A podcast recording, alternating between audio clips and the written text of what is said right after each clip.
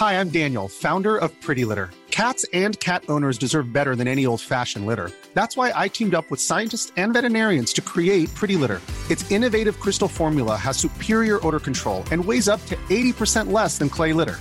Pretty Litter even monitors health by changing colors to help detect early signs of potential illness. It's the world's smartest kitty litter. Go to prettylitter.com and use code ACAST for 20% off your first order and a free cat toy. Terms and conditions apply. See site for details.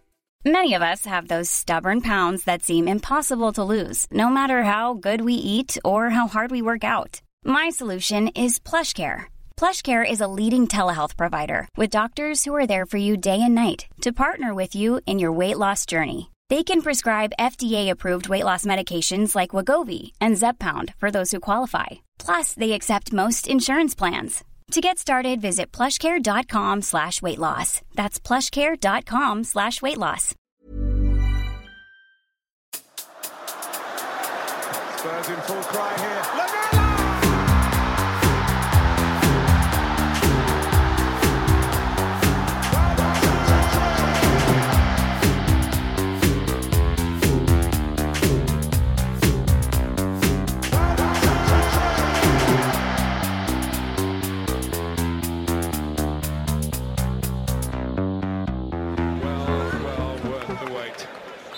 Welcome, listeners, to the Extra Inch. My name's Windy, and I'm joined by my sidekick and best friend Bardi. Hello, Bardi. Hello, Windy. And our tactics guy, and a man who will never, ever touch another drop of Carabao ever again, Nathan A. Clark. Hello, Nathan. it's literally poisonous. yeah, I've heard it's not great. Uh, Bardi, or should that be Barn D? Very good. Barndy. Uh, Greg Peth says, Bardi, how's your house? It's um, it's amazing to have so much space. It's not a big house, but it's um, a massive upgrade from a flat and it was um, it was great to finally get in. It's been six months of um, of pain of living with my dad and living in other people's houses and having stuff scattered across London. So it's great to have stuff scattered in in a couple of rooms now. Um, I'm still trying to find things. I'm still um, discovering things which I had, which I'd forgotten I had, and then it's yeah, then just trying to organize stuff and dealing with cobwebs. Man, I've never seen Someone should have told me on Rightmove that barns and beams attract spiders. There's spiders everywhere. You'd you'd be in pieces, Windy, because you're scared of spiders, aren't you? I don't get on well with spiders. Yeah, that is you, true to say. You wouldn't survive out in these ends, mate. You're right. I wouldn't. Uh, Jam Scone says built on top of a brand new hill. I'd imagine. yeah, I'm, I'm thinking about building a hill and just building it right on top of Tottenham and just smothering a lot of them. I'm not in a good mood. Not, I mean, they, they, Tottenham are on the naughty step, and they're going to stay there. And they're they're lucky I'm so modern that it's a naughty step. Otherwise, you know, when I was young, I would have been stood in the corner, facing the corner like some something out of Blair Witch. I'm, I'm not happy with them. I know you're in a bad mood because someone someone posted earlier in the Fighting Cock WhatsApp group that um, Nagelsmann's going to Bayern, and your response was good. we don't deserve nice things. You get these players that have a nice manager with a good philosophy. No, no, no. Let's get someone in worse than Mourinho that runs them into the ground. I, I you know, yeah. Worse than Mourinho? Well, I don't. At least Mourinho give me some joy by burning them to the ground, and I'd, I'd like to burn all of them. Anyway, we'll get into it. um, yeah, let's talk about the Carabao Cup final. Sigh, all that build up, all that um, all that expression of joy that we all had waking up in the morning of the cup final, the sun's out, people are going to Wembley, going to go and have a few beers with their mates. It felt kind of normal again. I felt really pleased to see people on my Twitter timeline who were posting pictures of themselves walking up Wembley Way, and I was just feeling really jealous of, of them being there. Hmm. Um, and then the team lineups came out. Yeah, so on Twitter, I said that I didn't love the lineup. Uh, privately, I said that the lineup completely bummed me out. Hmm. Um, I didn't want to bum everyone else out on Twitter, but I did not like that lineup one bit. They were already bummed out. They were they were also independently bummed out by seeing the lineups themselves. Right, right, and it seemed to be mainly directed at Harry Winks, Nathan. Yeah, and and I don't blame people for feeling that way. I feel similarly. You know, that's just where we are now. Um, I, I, tried to sort of rationalize it to myself and, and be like, okay, it's about sort of containment in the first half, and then at half time maybe we'll bring in Ndombele on, and maybe we'll bring Bale or maybe Dele on, and then we'll like we'll have a we'll have a go of it in the second half. And I think in a lot of ways that's kind of how the the game was starting to play out for us, but then we didn't make those subs, which then does really open up the the starting eleven for its full criticism, and I, and I do think that that's fair. Yeah, no, I completely agree. Um, and Ndombele was just such a big miss, such yeah. an important player in in any style we attempt to play. I think, but particularly in this style. I mean, it seems that the one guy you want is is the press resistant midfielder who can yeah. actually hold on to the ball in the few moments you can attempt to to have possession against a team as aggressively possession oriented as Man City. Um, Bardi, Kane was involved. So Minneapolis Spur says, when you saw the lineups, did you really think we had a chance today? It's hard to win when you're a man down. Um, were you concerned about Kane's fitness beforehand, and how did you feel about that at the end of the match? No, I, I, think Kane playing was the correct decision. Um, even though perhaps he wasn't as mobile as he should have been, I still thought his link play was pretty good. He remained a constant threat. He he was good on the ball. He you know he tried to spring a few decent counter attacks. I don't think this is Kane's fault, and I can totally understand why Mason felt like playing him. Um, in the same way, I, I don't I wasn't down about Winks playing either. I thought Winks did okay enough against Southampton, and I could see the logic of kind of playing him. And like Nathan said, you know, survive the, the first 30 minutes, 40 minutes, and then let's get to half time and see what's going to happen. We know what Man City are going to do and the way they monopolise possession and just kind of hang in there. And then you could see at the start of the second half how the game opened up a little bit. But yeah, that's the time when we should have seen Ndombele. But I wasn't too down about the starting lineup. I was more down about the substitutions and just some of the performances of some of the individuals out there.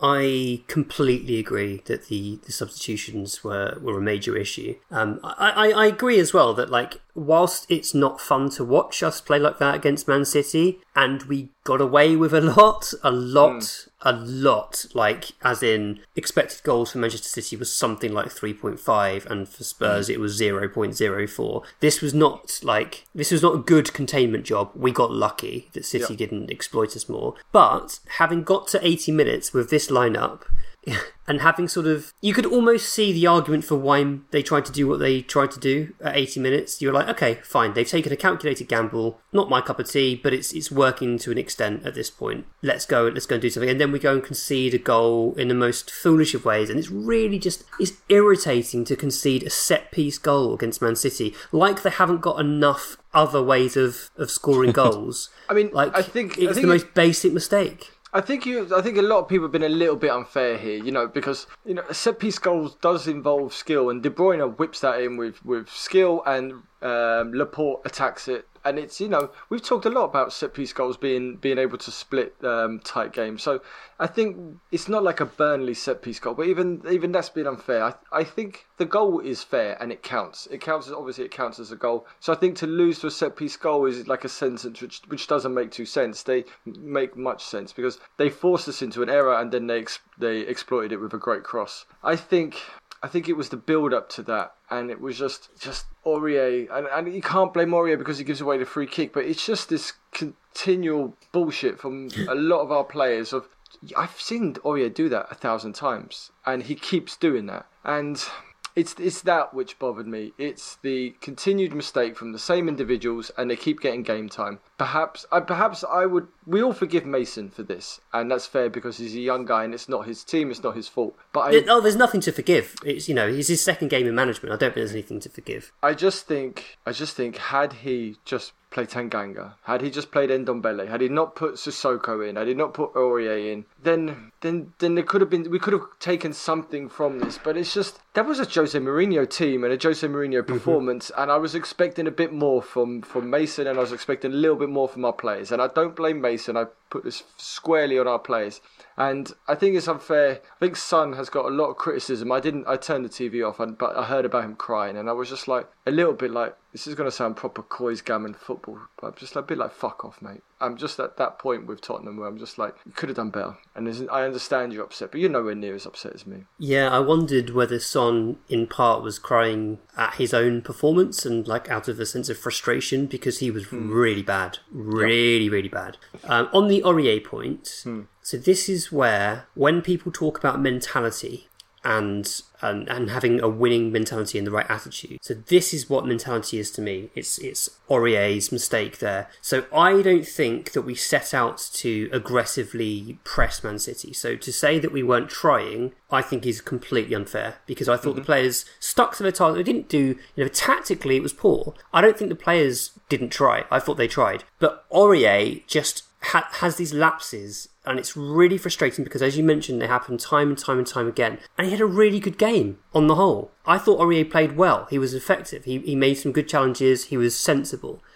And then he does the most Serge Aurier thing, like a completely unnecessary challenge. And that, for me, is the sort of the mentality issue that, that if anything, you need to fix. It's it's players making mistakes that we've seen them make a million times before and not being able to correct them. That's like as serious as people's assertions that they're, they're not trying hard enough to not running fast enough not not aggressive enough. Like that is my issue with mentality. And, and I don't think you can fix it with a player like Aurier. Otherwise someone would have done by now. And I think it's it's certainly time that he leaves. Uh, which is which is a damn shame because he's got a lot of positive attributes but you can't trust him. You just can't trust him. Um, Nathan what did you think Mason was trying to do with his substitutes?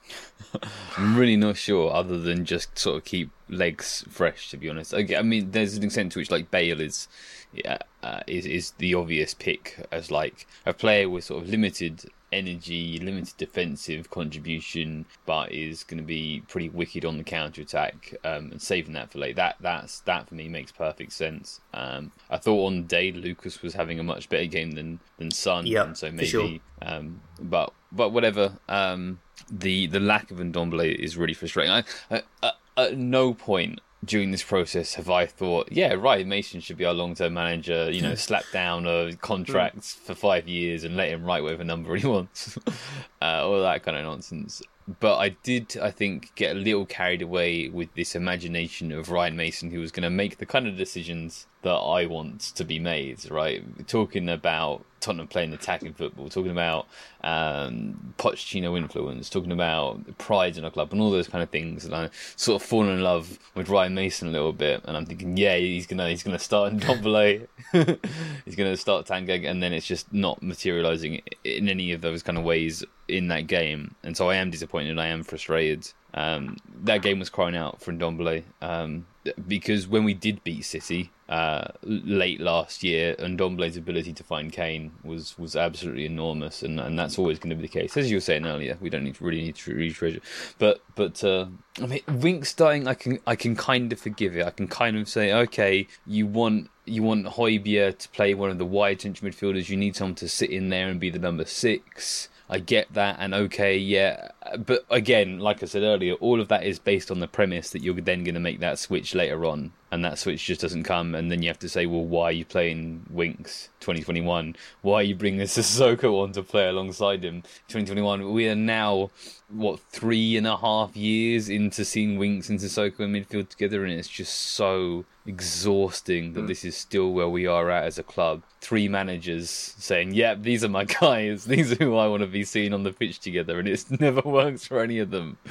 Obviously, a lot of that is a reflection of the squad building going on at the club long term, but it, you still there's still at least two of those managers who'd never had to play either of these two players if they didn't want to, and yet we're still seeing on the same pitch trying to get a goal. I think I think if it's Ndombele instead of Sissoko, yes, absolutely, we were lucky to survive the first half. But you're always going to have to be lucky against City. That was always going to have to be essentially part of the game plan.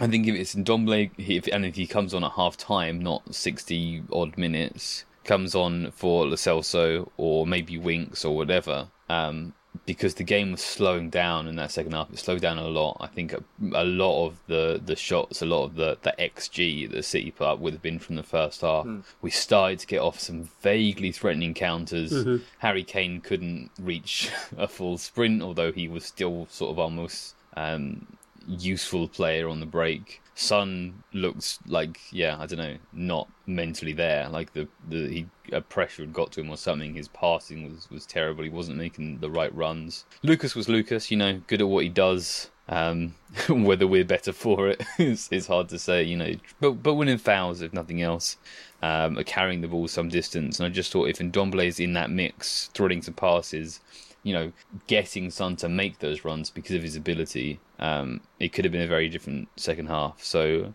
I mean, it's it's always, um, and I was always going to be reluctant to sort of make big bold claims about Ryan Mason two games in. Um, but I'm definitely frustrated by the decisions he made in this match. That doesn't mean that I'm, you know, oh, uh, I'm expecting him to be, uh, you know, lose all the remaining league games. I, I, still think that he can he can make better decisions going forward from here on. Um, and maybe maybe it'll come out that Ndombele had a knock or an illness or whatever, and all of this conversation is very silly in in retrospect. But um, yeah, I, I, was really frustrated by his decisions. And it's not like if we'd have played Ndombele, we'd definitely have won. It's just like we would have had our best chance, and that's all I wanted to see. Really, was us to have a go at it. And I just I didn't think we really had a go at it in the final, which is immensely disappointing. I mean, I, I think there is something here we need to we need to look at in depth at some point with Ndombele. Why is this the third manager at Tottenham to not really trust him or start him? Why why is another manager having doubts about him? I I'm not sure. I'm not sure about. This. I don't think that's true. I think Pochettino started him whenever he was match fit. He just had a lot of injuries under Pochettino. Um, Mourinho obviously took his time, but was keen to get him in. I, I, I, I hear what you're saying, mm. but I think we need to pause on that a little while longer before we start thinking about that. Okay. I think Bardi might be onto something. Um, I think he's misunderstood. Honestly, I think he's misunderstood as a player, and I think I think yesterday showed why he's essential. You know, as Nathan points out, having him in the team doesn't mean we've got a God-given right to suddenly win the game. Like I, I still think we lose. I still think we lose. Probably, but but we probably have a go, a bit more of a go, and we maybe accumulate more than 0.04 xg. Just 0.04 xg in a game. I mean, I've been quite like gentle with my takes post match because I'm like, it's Mason's second game in charge. What against one of the best teams in the world? What do we expect? But that is that is pitiful, isn't it? Point naught four, two shots is pitiful. But then, then why appoint Mason? Like maybe this is. I've never thought these words would come out of my mouth. But why don't you just appoint Eddie Howe on a short-term contract? Why don't you give it to somebody with a little bit more experience than than Ryan Mason? Is it because we're we're more willing to forgive because it's Ryan Mason, or I, I, that's what I don't make. That's what I don't understand about this. Fine, we sacked Mourinho because it was going nowhere and things were getting from bad to worse. Mason's come in, we beat Southampton, and then maybe we could he could inspire something here, but he, has been unable to do that. So why didn't we go for a more experienced stopgap instead of instead of a, a child in management terms? That's that's the confusing thing here. It could be due to cost, or it could just be just due, due to speed. Just you know, being able to quickly arrange someone to come in and literally take training on that first those first couple of days. I don't know. Um, yeah, some expertise would have been useful. I mean, Chris Powell is an experienced coach who who knows his stuff. You know, which also makes me question why Chris Powell isn't our head coach. But yeah. that's a question for another day potentially. Um, yeah, tricky one to answer. We just need to get through these last, what, five games, six games, and get a new manager in as soon as possible and, and feel like we're moving forward. Like Nathan says, I, I feel like Mason can probably do a, a, fine job in the last few games. I certainly feel more optimistic going into them than I did with Mourinho in charge. And I, would like to think we might see some Dele, we might see a lot more Bale, so that would be fun. But um, yeah, this is this is a short term get the season see the season out thing only. It has to be. I think we can still get top four, and I'm still very glad that we, we made the call when we did with Mourinho, and that I was able to care about that final because okay, I'm disappointed. That disappointment is, is based on there being like hope and even like the desire to win yeah. the game going into and everything. So uh, you know, I, I still think um, taking a step back from this game things are just so much better. Uh, there's been there's been rumours going around and a, a, seemingly leaked Jamie Redknapp voice note that we sacked him after the Everton game because we dropped to seventh, and that dramatically lowered how much we had to pay him, which which makes a lot of sense of the timing. Um, so yeah, there you go. I think um, I think better times are probably around the corner for us. I think we need to touch on the refereeing just because several people asked us about it. Sure. Um, Crohn's Cast says, Is no one else really pissed off with the lack of second yellows in the game? What really annoys me is that City's whole defensive game is built around tactical fouling to stop breaks against them. Fernandinho has been doing it so well for years, we even use that a lot under Poch. It's a vital part of defending when pushing high up the pitch and pressing high. However, the whole point is that there is the risk of getting a second yellow and therefore they have to be clever in rotating who is making the fouls. Referees are always very reluctant to give a second yellow, especially in big games, and therefore it takes all the risks out of that strategy. Why is this not picked up on more? It was a problem. I mean, uh, the, the argument, the logical argument is that, of course, Laporte wouldn't make that second challenge if he was already on a yellow card. Fine, but why wasn't he already on a yellow card? Why? Why was the ref? It's. I think it's fine with challenges of a sort of 50-50 nature that you might want to think about giving a yellow later in a game. I think it's fine if they occur early on to say, right, this is this is the warning now. Any more of that and and yellow cards happening. But when it's a cynical sort of attack stopping challenge or a or a shirt pull, that's in certainly in recent times that's always been a yellow card. There's there should be no discretion there. It just is a yellow card, and we saw it for both teams. We saw players commit those um, fouls and yellow cards weren't given. Bardi did that in some way sort of um, hamper our ability to win the game. I mean, what you missed there is Laporte may Laporte may have made that challenge like Zinchenko did at White Hart Lane under True. Mourinho. But what what it would definitely have done is Laporte wouldn't have made a challenge, and then the counter attack builds, and then all of a sudden you've got a three on three, and then that's a really good goal scoring chance. So I think I think that's probably more important than um, than him not getting a yellow. Yes, he might he would he well he wouldn't have made that challenge, and if he did, he's off. If he doesn't, we're through on goal. I think I think referees, especially in finals, they do tend to ref it differently. They allow the occasion to rule the, rule the, their their thoughts. But I, I do think this does happen in, in big games quite a lot. Casemiro at Real Madrid has been making he's made a career out of this, and I think the referee should have been smarter. It was his first ever final, and of course these refs have got to get experience somewhere, so you give them a minor cup final to, to do that in. But yeah, I, I thought all round it was poor, but but there's nothing you can do. You can't go to VAR for yellow cards because then we'd never finish. They'd still be playing now. So I think the refereeing needs to be smarter. The refereeing needs to be stronger. But the refereeing in this country, it is pretty pathetic. They they're over reliant on VAR to make their minds up for them, and it's just it's just that that's just the way it is. We need better referees. I, I, any Spurs fan who's especially upset because it's a final when they feel that the final was poorly refed, I don't want to like um, try to take that away from them. But for me, this isn't like this isn't specific to this game or to this referee. Mm. I don't think that he specifically has done a poor job. I think that like he has largely played it within how it is played within our game. This is something that we don't just see in this particular game, but we see week in week out with City, and we saw plenty with us under Pochettino as well. We got away with quite a few could have been yellows, tactical fouls. I think that this is the way that tactical fouls are refereed in the sport across the, the elite leagues. And so our frustration, yes, it can be at that one ref if you want it to be, and, and that works for you. But I think that the the if we're looking for a solution here, it it's something more systemic towards how how tactical fouls are refereed. And I, yeah, I I'm, I I think I think I'm in support of of much harsher refereeing tactical fouls. Um, we saw um we saw Fabinho's uh, Oh shoulder God. barge challenge on St Maximin, which which was yellow. Um, but maybe that maybe that should be a red because there's no intent to play the ball, and, and maybe that's how we should be looking at things. Um, but I don't personally, I don't, I don't blame the specific ref because I think that he's he's refereeing pretty much in line with his colleagues. Fair enough. Fair enough. I mean, I, I sort of see, I sort of see what you're both saying.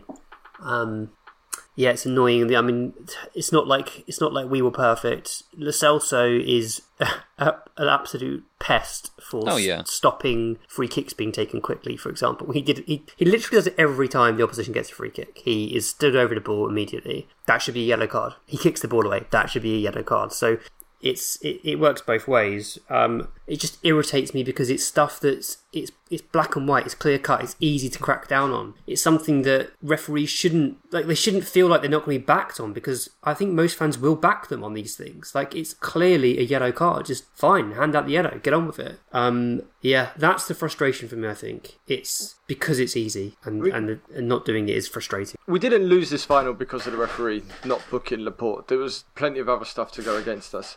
Yeah, So we we lost it for through for uh, many different things, but I think ultimately, you know, I, I admire how we try to play at the back. I mean, it's always difficult when you're when one of your passing out the back options is Eric Dier, who then wanders into no man's land and gives the ball away. But I think I don't want to go in on Dier. I've been on, in on Dier many times, and I thought he I thought he played pretty well, and he'd put in that kind of performance, which makes me think that if he was a Burnley, he would be fantastic because he's if you let him allow him to drop deep and defend his goal line, he's pretty good. But um, I yeah, I, I do have to question the logic of, of being brave in possession when you've got Eric Dier trying to pass into Harry Winks in midfield. That's that's what's confusing for me. I, I thought Dier also played well against Southampton, by the way, in a higher line. I thought he had a very effective match. Mm. Um, I, I just think Dier's not a bad player. He's just not a great player. Um, Alderweireld's block, which was absolutely insane, barely got a mention in the commentary. I found that completely bizarre. It was like massively overlooked. There was one replay of it. It was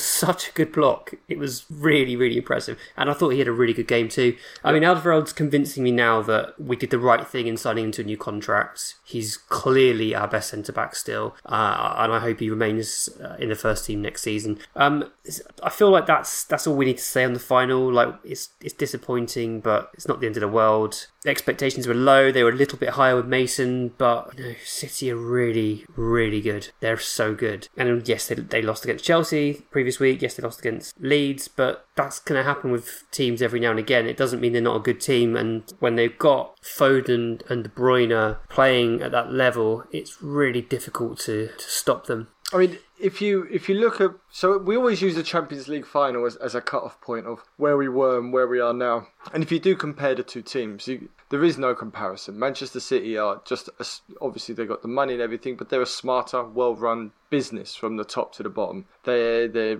they they've got the money to employ the players that they need and employ the manager that they need and everything else. So it is it is um it is you know I know we're both in we could have both been in the European Super League to, together, but there is a huge hmm. gulf between us and them, and um, that that was shown up on the on the pitch. That um, they had a Cancelo who was one of the best players on the pitch. They've allowed they've been able to allow him to bed in for two years, whereas mm. our fullback is, is Aurier and and Reguilón he he did his best, but I think I think he's another player who almost like when Fernandes joined United, that he came in and it was at this level immediately just because of the players he's been around. And now, because he's been exposed to such mediocrity, it's almost like his ability has dropped as well. So Reguilón is not the seven and a half, eight out of ten player he he once was. He's now he's now just an average left back, which is which is which is uh, a point which points towards our bad management, bad coaching, and just the bad players around him. I still think, like you, Windy, that there is a lot of talent in this team, but there's a god awful amount of dead wood that needs a massive axe taken to it. Yeah, agree with both points there. Um, let's let's talk about Harry Kane because we've been putting it off for a few weeks now. It's it's something that crops up constantly amongst our questions on the Discord and in our inbox. People want to know what we think about Harry Kane, whether he's going to stay, whether he's going to go, and if he does go, whether that's a bad thing. Do we hold it against him? Um, would it in some way help us with a rebuild? So Dan Alvarez um, specifically like talks about whether it's the, the right thing to, to let him go.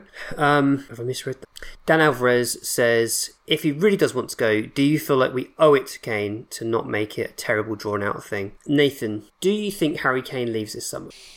Uh, I think probably not. I think it's up in the air a little bit. Um, but I think that a combination of um, a sort of a limited buyers market at the moment, especially without the Super League, and also something else I talked about before, which is that like people talk about players wanting to go as a binary thing, right? Either Kane completely loves the club and wants to stay forever and would never leave for anything and would gladly be relegated with us to the championship, or Kane is sick of Tottenham, refuses to turn up for training, uh, is demanding, is handing in a right? And the truth, of course, is like in the enormous amount of room between these two extremes, in which, you know, for a second. Like, put yourself in the shoes of you're one of the best players in the world. You play for your boyhood club. You've had really good memories there. You're really proud of what you achieved, but you feel that, like, as a player, you're sort of leaving the club behind as it sort of goes a bit downhill. And you maintain most of the time, anyway, when you're not injured.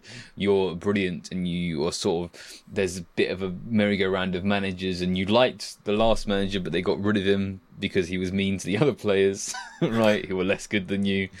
And you're sort, you know, if you're Harry Kane, you're starting to think, well, you know, maybe maybe it would be maybe it would be all right to play for Manchester City. You know, I've I've given Tottenham a lot, and maybe they'd let me go. But if an offer doesn't come in and it doesn't materialise, then he's probably happy to stay at Tottenham. You know, I, I don't I don't think the discussion around it can be Harry Kane wants to stay or Harry Kane wants to go. He's he's a it's a huge huge deal. Think about think about in your lives, right? You moving from one job to another, you moving from one house to another, and the sort of complex process of feelings. Maybe not always. Maybe sometimes it's like I can't wait to move from this to this, right? But I think a lot of the time and Bardi, maybe it's similar for you. The the idea of moving is is a huge and it's exciting, but it's also potentially a massive hassle in your life yeah. and and everything else. You know, I I think that it's a big deal, and I don't think it's it's he wants to go or he wants to stay. I think he's perhaps a bit more open to going than he was a year ago, and and that's that's complicated. You know, so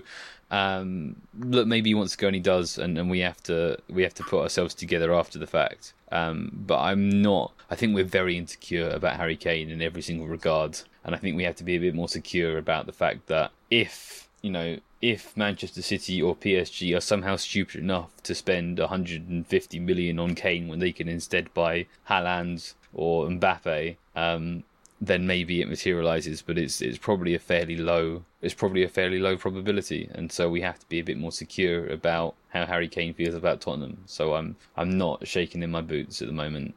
Yeah, I mean, I I, I think I think that basically sums up how I feel too. Um, so you said that maybe he, he wants to move now more than he did a year ago, and I, and I think that's not just due to the club situation, but also because he's another year older, he's another year closer to the end of his career, yeah. and, and that's Running normal and that's fine. Yeah, exactly. We you know had had we won a trophy, had we won the League Cup yesterday, I don't think it changes what Harry Kane wants to do, but I think had we won the league this year, may, maybe maybe that would change it.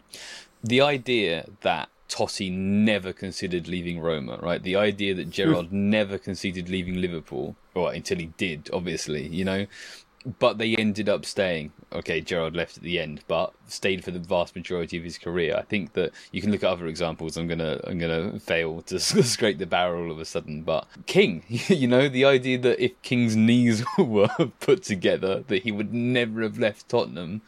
I don't know, man, but I think that sometimes it just works out like that. There's a combination of insufficient interest and insufficient desire to leave, and I think that's probably probably what we have with Kane here. And so I'm just I'm just appreciating him at least while he's here, you know. I mean, there's one thing that scares me more than Kane leaving, and it's it's Kane leaving and then Hitchen getting 200 million pounds to rebuild the squad. what is he going to do? Do you know what kind of squad was he going to build? It's no, I, Kane. Kane, I want Kane to stay. I, you know, part of me is always like, let's set this on fire and see what happens, uh, see what we can do. But you know, Kane is a guy that offers you 20 goals and now 15 plus assists a season. Do you have to build your team around Kane as he gets a little bit older? Yeah, but he's he's probably worth it. You know, I get I get the feeling that I mean, I can't believe Nathan mentioned it's Italian football before I did, but you get the feeling that he could just do a Batistuta where he'll just wait until he gets 31 and then just move for for the titles if it hasn't come that way. But I, I don't think he's going to go anywhere unless if someone comes in with a ridiculous bid. And, you know, as we've already covered, it, no one out there's got that money to buy him. And you're right, you'd go out and buy Haaland instead of spending 150 million on, on Kane.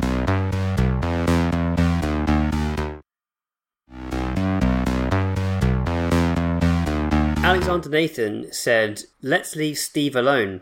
So he says he said Steve Hitchen has been getting a lot of stick from Spurs fans, including yourselves, since the Amazon clip in which he basically Just just, reiterated what everyone in football says about the January transfer window. Yeah. That it's shit and a bad time to do business. A consensus seems to have developed that he's not up to the job, largely based on this and the fact that he looks like Humpty Dumpty. And I'd appreciate a quick examination of recent transfer history. Lo Celso and Dombele, Sessegnon, Bergwijn, Clark, all club signings, some presumably in collaboration with Pochettino. Rodon, Reguilon, Højbjerg, club signings, potentially with Mourinho influence on on uh, Pierre and Bale. Probably Levy, but forgivable, whoever's idea it was. Gedson, Hart, Vinicius Doherty, Mourinho, Mendes signings. I'm not sure that's quite true, but um, Either way, let's take it as, re- as read. There's not one success there. You know, Ndombele, maybe something comes out. Maybe Lo Celso comes out. Sessegnon, maybe. But th- there is Højbjerg. And Højbjerg, I, you picked Højbjerg, Windy. And that doesn't make you like head of scouting. There isn't one success there. There's not one player that you could go, oh my God, that was a great signing for Tottenham. There's a lot of potential there. But Ndombele is now two years in. Lo Celso's two years in. Sessegnon is you know, lasted one season. Bergwijn, I don't even know what he what he does. Clark, you know, there's no success there. So on paper they sound interesting and good signings, but they've they've failed.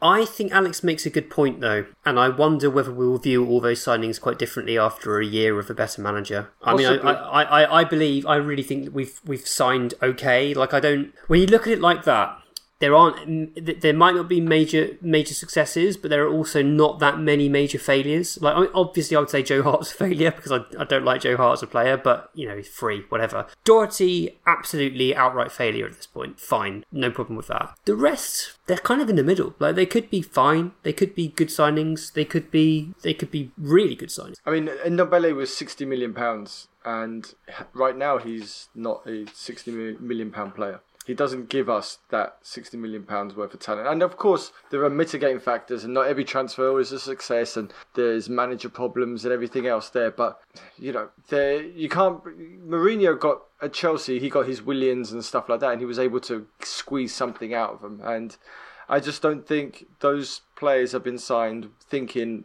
long term. Well, maybe I just don't think those players haven't worked, and I, I don't think any of them can be considered a success right now. Fair enough. And look, I'm not saying let's not shit on Hitchen because I, I find it funny when we do. But, but, but it's not nothing to do with the fact he looks like Humpty Dumpty. I've never even thought that. I've never even that didn't even cross my mind. He's just a bald guy, and you know, there's plenty of clever bald guys out there. We don't go after them because they've got no hair. I, I think Alex also makes a, another very relevant point, which is the the mixed approach. In that some of them are sort of like more hitcheny, more managerial, Yeah. and then some of them are Levy just sort of sticking his finger in and and and, and identifying financially what is a good deal, but what is not necessarily actually good for building a squad, and um, also uh, allowing way too much Mendes sway over our last couple of windows. Um, you know, mi- mixed approach and mixed results. And I think that when we do things, you know, properly through the scouting network, maybe with some data involved, we have we have been um, uh, we've had some involvement with with Twenty First Club. I don't know if we still do. Um, I'm I'm really happy with the Ndombele signing. I appreciate things haven't worked out brilliantly with him so far, but I, I think we've seen his brilliance on the pitch, and I think that under good management, um, that that brilliance will mean something for us week in week out. Uh, Celso, I kind of feel similarly about. Sessegnon is a, is a player who I was hugely excited by and, and, and starting to have a little bit of doubt over now. Uh, we did a video on him and we were pretty happy, but things have gone less well from him on his loan since. Uh, Bergwijn, I'm still excited by. Clark, I'm still kind of excited by. So you know, I do think that there are, there are good signings in there. I think that it's um, I don't know. I think it's not been that bad, and I think that other clubs aren't necessarily doing that much better. They just have different budgets to us, you know. I, I completely agree with you, Nathan, but I do think that's a lot of money there for for very little back. We spent a lot of money on those guys, and perhaps that we could have bought maybe two two or three first team players who who came in and made it successful, uh, or have had a good impact for that kind of money we put there. We could have signed, I don't know, a Neto or someone like that. The the thing with Kane leaving just always freaks me out is like, I mean, who do you replace him with? Who do you realistically replace Harry Kane with? And Spurs would probably sign Danny Ings, someone of that ilk, right? I'm not against Danny Ings. I think Danny Ings is a good player, but he's miles off Kane. He's miles off of Kane's ability levels. Um, and, and suddenly you have to completely transform the way you play because you haven't got a number nine that does everything, and it's really difficult. You know, maybe maybe Odsonne Edouard comes in and and steps Hmm. up and, and looks really good.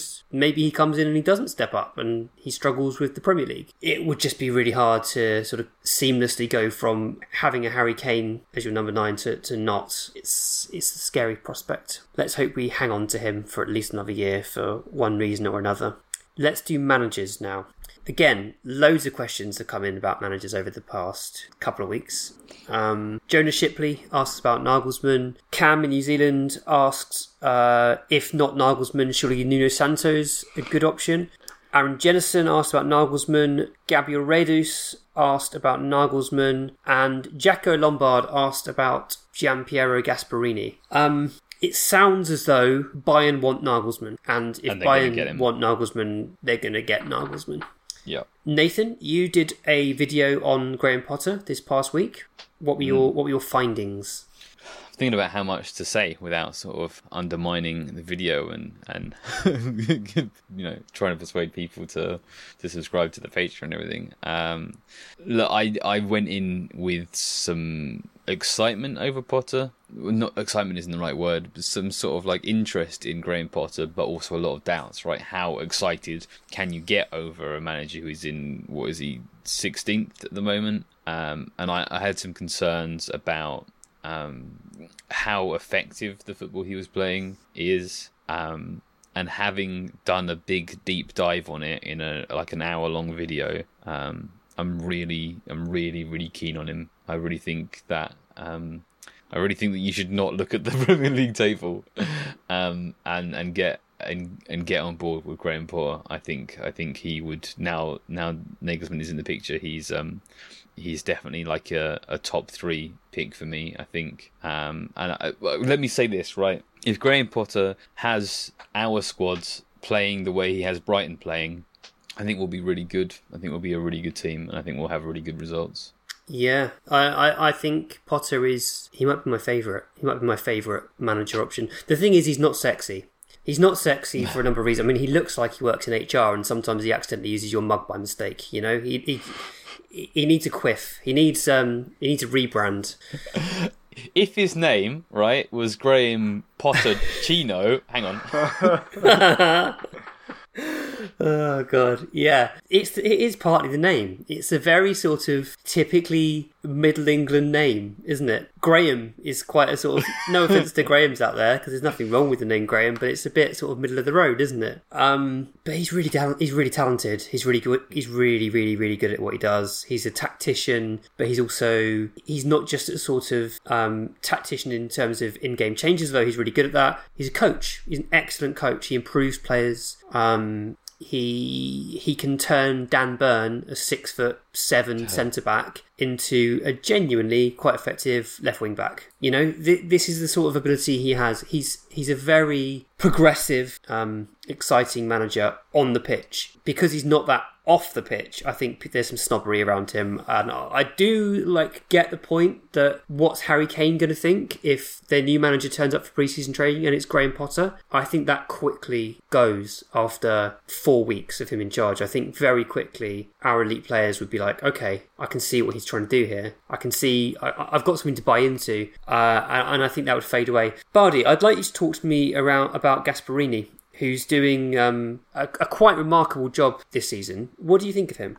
I mean, it's not just this season; it's a, a continuation. He had a slow start to the season, and he had to rearrange his team after losing um, after Papu Gomez moved on. But he's he's a guy that's continued to collect odd bits and bobs from from around football and do great things with them. He's a guy who's very wedded to his football, his um, philosophy, and but I don't think he I don't think he'll leave Italy. I think he's quite happy in Italy. I think he'll wait to see what happens. Um, I think he'll probably at some point get the the national job. He's never really expressed an interest to come to the UK, which is which is a shame. But uh, yeah, he's a, he's a talented manager, but I, I just don't think it's for us. I mean, he he's got some proper cloggers in his team, but he does make the best out of them. And I think I've probably said this before that you know how good a manager he is because when the players he sells move on, they they just don't look very good. And there's you know Italy's is scattered with um, players that have gone for great money. Kulusevski at um, at Juve has, has come through him as well. Um,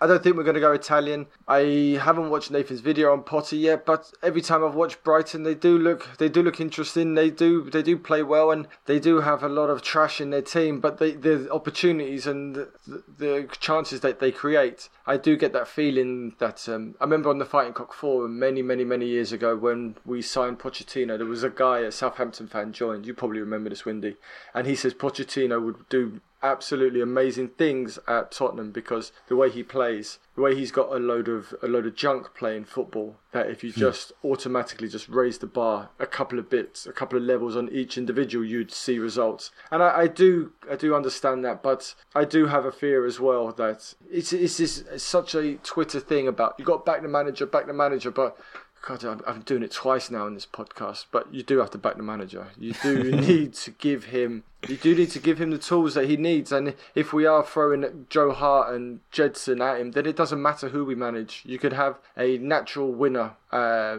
as a self proclaimed natural winner, and just throw these players at him, and it's going to end up in disaster. So God knows what will happen to, to a young middle of the road manager who won't have the kind of um, support from our fan base immediately. So I think it's a big decision for the whole club that needs. If you're going to go with Potter, you've got to give him the players that he needs to play that style, and you need to be able to get rid of the, the the players that can't do it. Yeah. No, I, I think Potter. I think Potter fits the club identity, and this is something I've been thinking about quite a lot recently, and um, particularly in light of the the ESL and and Mourinho about us sort of getting back to our core values and thinking about our our identity as a as a football club. And look, I understand the point that people want to win trophies, not play nice football to some degree. But I, think playing nice, attractive football is absolutely part of our identity. I think it's an important part of it. I also think community work, community engagement is a big part of Tottenham's identity. That was that came through in a big way in All or Nothing. So certainly, even if it's like a cynical thing, then it's it's it's what the club want us to think is a big part of their identity, and that's something Potter's been engaged with and has encouraged his players to engage with he's he's unconventional. He's different. He's not the kind of he's not the guy from HR that I mentioned before that everyone thinks he is. He he does things in an unusual does, um, way. Salsa classes outside of work. right. Yeah. Yeah. Exactly. He's got a degree in social sciences. You know. He's he's not he's not just a proper football man. He's he's an hmm. unusual chap. I I think there's some I think there's some merit in appointing Graham Potter and just giving him a few years and see what happens. But equally, I understand that uh, people want a more glamorous name. Personally, I, I think we need to make sure we go with someone who fits the identity and ideals of the club more than just appointing a name. I think it's really important for our next appointment. But anyone else that uh, you'd sort of give an honourable mention to?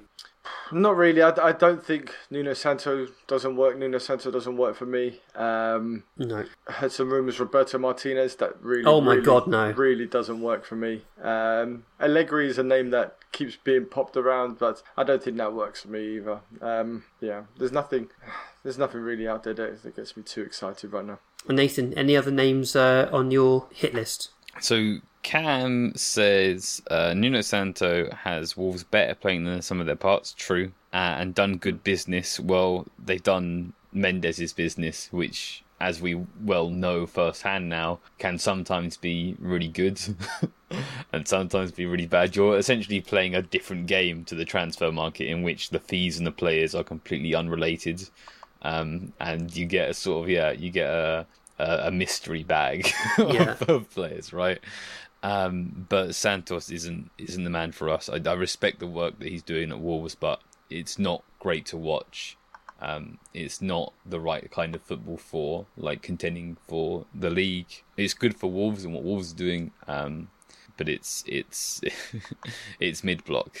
it's it's it's not it's not right. It's not right for us. Um, I've got a couple more. I've got a couple more managers to get through in my good manager series. Um, I think Ten Hag will be up mm. next. Um, but yeah, I mean, I guess I better crack on because Nagelsmann's not happening, is it?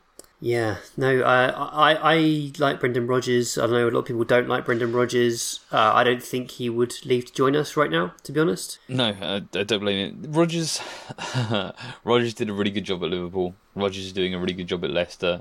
Uh, as far as I can tell from a, a great distance, I think he did probably a perfectly good job at Celtic. Mm. Um, he's just like he's a bit David Brent, and and I don't like that. He's um he's Liverpool as well, and it just seems wrong. I'm I'm, I'm tired of having that's the thing, the top, isn't it? The rest of the top six is reject managers. We need to like go out and do our own manager scouting, and yeah, I don't know. I I I, I wouldn't be upset over Rodgers. I I do think that he's one of the better managers out there. I just like I just want us to have a bit more imagination than that, you know. This is kind of where I'm at with Sarri. I would really like him Yeah. to manage Tot- uh, manage Tottenham, but I, uh, we can't go back to Chelsea's rejects again. We've we've done that too many times now, but I think he would be great. I think I read earlier that he's going to Roma. There you go. These would be a good signing for them. Really good Yeah. signing. Um, I I think there are a couple of other good managers that just won't get like the, the popularity. Dan- Daniel Farke, I think, has done a fantastic job with Norwich. I think Thomas Frank at Brentford is a good manager. Again, they're sort of they'd be seen as unglamorous. I think, perhaps unfairly. I think I think a lot of those managers, as I said, that you can go get them. Like Gasperini, you could go and get him, but you then have to p- build the team around them. You then have to give them the players that they need. And at these clubs, they they have a, a very they have a they have a system in place in terms of the players they recruit and the players that they put in. Asking asking them to come into Tottenham with our mixed match of a squad that can't press but can't sit deep but can't really do anything it's it's a it's a it's a difficult ask for for for a manager. Like, can you imagine like Bielsa would be incredible, but can you imagine Bielsa coming into Tottenham? The players would be dead. You know, I don't think Kane makes it through week two of training of pre-season training. Um, so you ha- if you're going to go with these kind of real big philosophy managers, then you you have to have the infrastructure behind them. Which is this is kind of why I was so surprised that Mourinho didn't work because he doesn't have that. He has this kind of ability just to get these players through and winning things. And yeah, no, he couldn't even do that. So I think there needs to be a massive change at the club.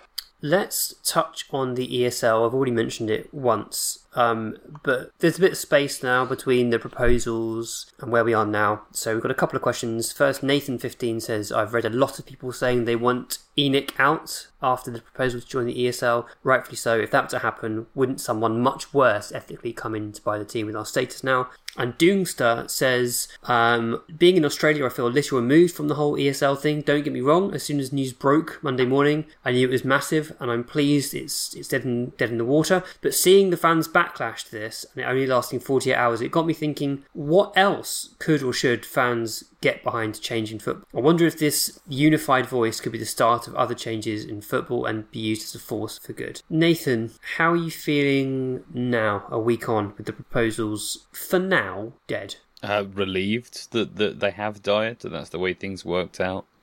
Um, I don't know. I I um because of my like um, my pre-existing political position and the sort of uh, lens that that provides me, I don't really feel any different about ENIC now than I did before because nothing about this really surprises me. I this is always what um, billionaires and in Levy's case those acting at the behest of billionaires will do is to suck any profit they possibly can at any other cost. This is always how they'll behave. This is how they will they will try with the Super League again in a few years, and when they re-leverage the necessary powers to do so. Um, and this is always what it will be like. This is this is always now that football now, like it hasn't been the case for a long time, as as as Martin spoke to before.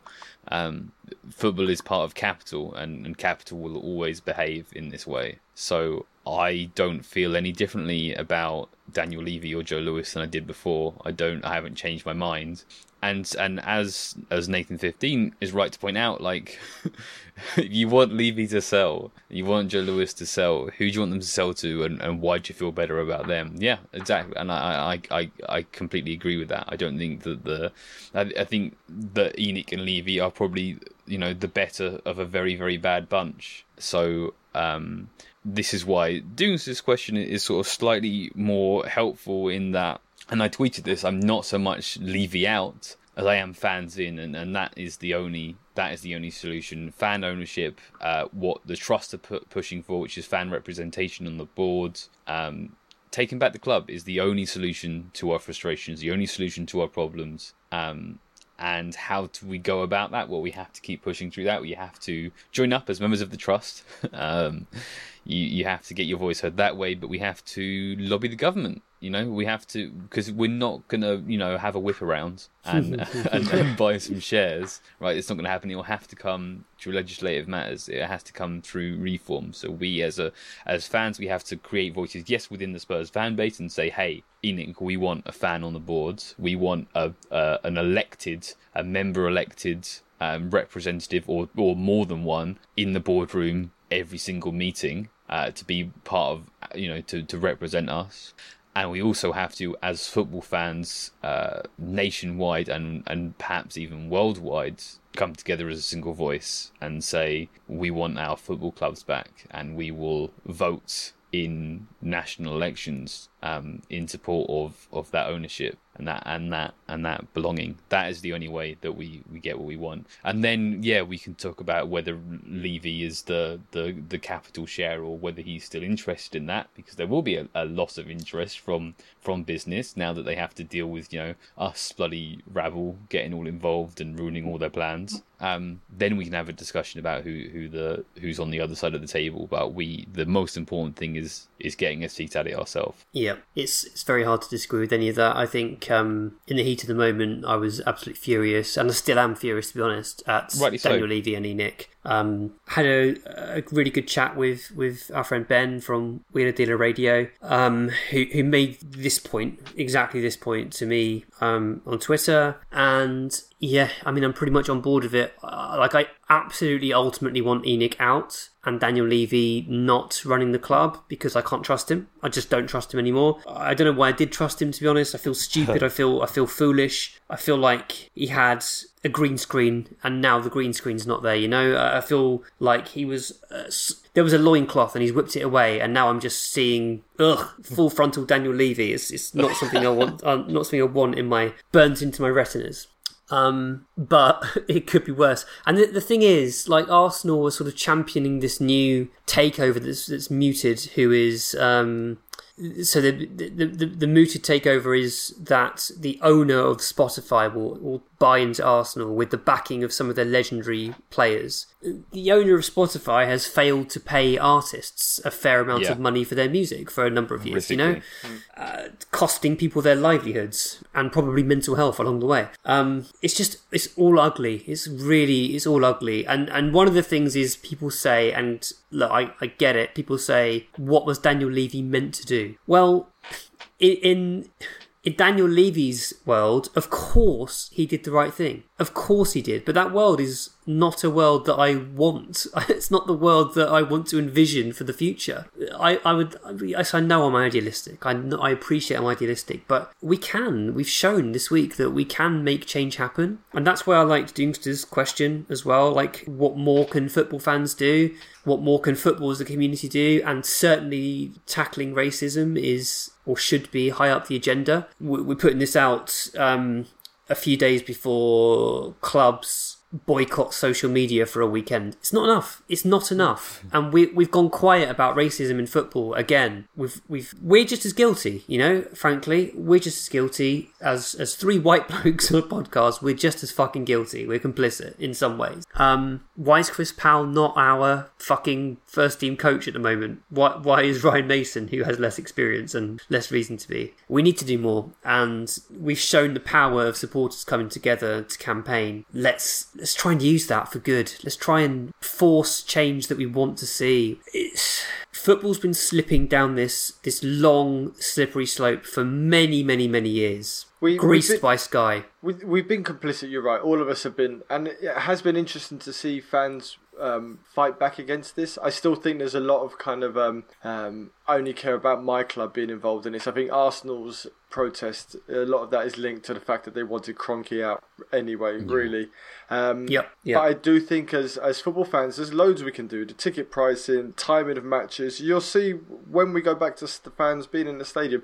I wouldn't be surprised if games are still spread across the day to get the maximum value out of TV without actually thinking about the fans that have to travel around and go to the games. Um, I think perhaps this pandemic, with all of us sitting at home and becoming armchair fans, will probably have a knock on effect. And uh, I think Doomster was quite good there, where he did talk about the fact that being in Australia, he felt a little bit removed from the whole ESL thing, and this is this is kind of what they're going for. The the local fan is, Yeah, is yeah. a tiny fraction now of the support. The the amount of upset people in England that got upset with this, it, it pales into insignificance compared to the massive global audience that wants to see um, Tottenham against Bayern Munich. Every, yeah, but I. I think they've they've underestimated how frustrated the likes of, of Australian fans etc. are with this. The idea that like everyone who's not like a game going fan Hmm. just wants like you know the biggest fixture in their TV every week at any expense. I think that like yeah, this is this is the mistake. Uh, one of the bigger mistakes they've made is that they've they've they've uh, they've underestimated the the foreign fan and and how much the reason that the, the foreign fans are drawn to the club is to have that kind of same connection that local fans have and and buying into the culture and and buying into the history of football rather than just being consumers at the end of the screen. Yeah, okay, yeah, I get that point. I think maybe I'm talking about more of a, a football fan in general than perhaps not someone who has his um his his like colours nailed to the mast that he's a Tottenham. It could be like these alt Mourinho accounts that will just watch football and be very transient in their support and kind of skip from club to club. I think for them is perhaps more interesting. But there's there's so much that we can do as a fan base, and there there's a protest um, lined up for the 15th of May maybe, and it would be it would be interesting to see how many Tottenham fans go there to protest and whether or not we get more than the 60 people that turned up last time. Because the impression I always had on Twitter was there is a big movement of ENIC out, but we haven't really seen that mobilise yet. So I hope it does mobilise. But yeah, but then as um, Nathan 15 said, then Daniel Levy goes, who comes in? I don't think I don't think anyone better is going to come in. Anyone we're not going to get Mother Teresa take hold of Tottenham and just and live and all of a sudden have these values. I just don't I don't see that happening. Not when you're going to invest one billion pounds into a club. That's it. And you know, I'm I'm more hopeful having been through this sort of last week of I guess trauma, you, you might say, in, in one sense, that the, the positive change can come. I feel like uh, Gary Neville's done a really good job of making sure it's it's still it's still a big talking point.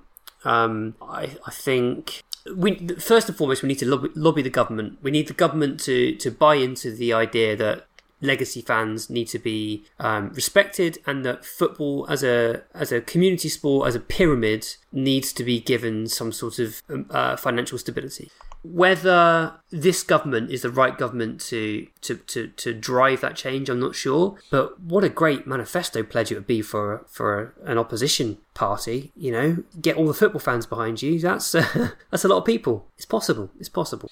I mean, the, the Tory party sort of immediately started talking a big game and then immediately stepped back with their actual proposals just to have a bit of a review and think about things, which is nothing at all at the end of the day. But um, uh, despite it being sort of not in line with their overarching ideology, I do think that, that they could potentially just see this as an easy win and, and a huge bit of point scoring with, with football fans. And if they were to, you know, step out of their comfort zone and, and do this, so I, I, I do think that it's worth trying to push this out of the Tory party. Um, and then obviously still not vote for them, but that's a separate thing. Well, it's a good point because so it turns out that Boris Johnson had been meeting with, with Woodward a week ago, and it seems like he was sort of open to the suggestions of, of the ESL. And then suddenly, once he hears that football fans are against it, um, he, he he changes side. That's what that's what Boris Johnson does. He is, goes with the popular groundswell. Um, so yeah, it's a good point you make, Nathan. Join the trust. Make sure you join the trust. It's really important that you join the trust. Um, and I think be be a bit more willing to be vocal and to sort of to, to ask for better, to demand better. I think we all deserve that. You've been listening to The Extra Inch. Thanks to Nathan A. Clark for production. Thanks to Bardi for being Italian. Thanks to Adam Gardner for the artwork.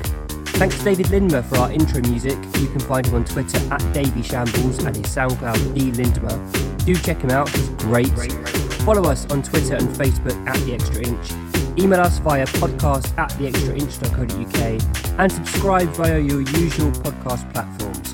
And if you do enjoy the podcast, consider leaving us a rating and review, that would really help.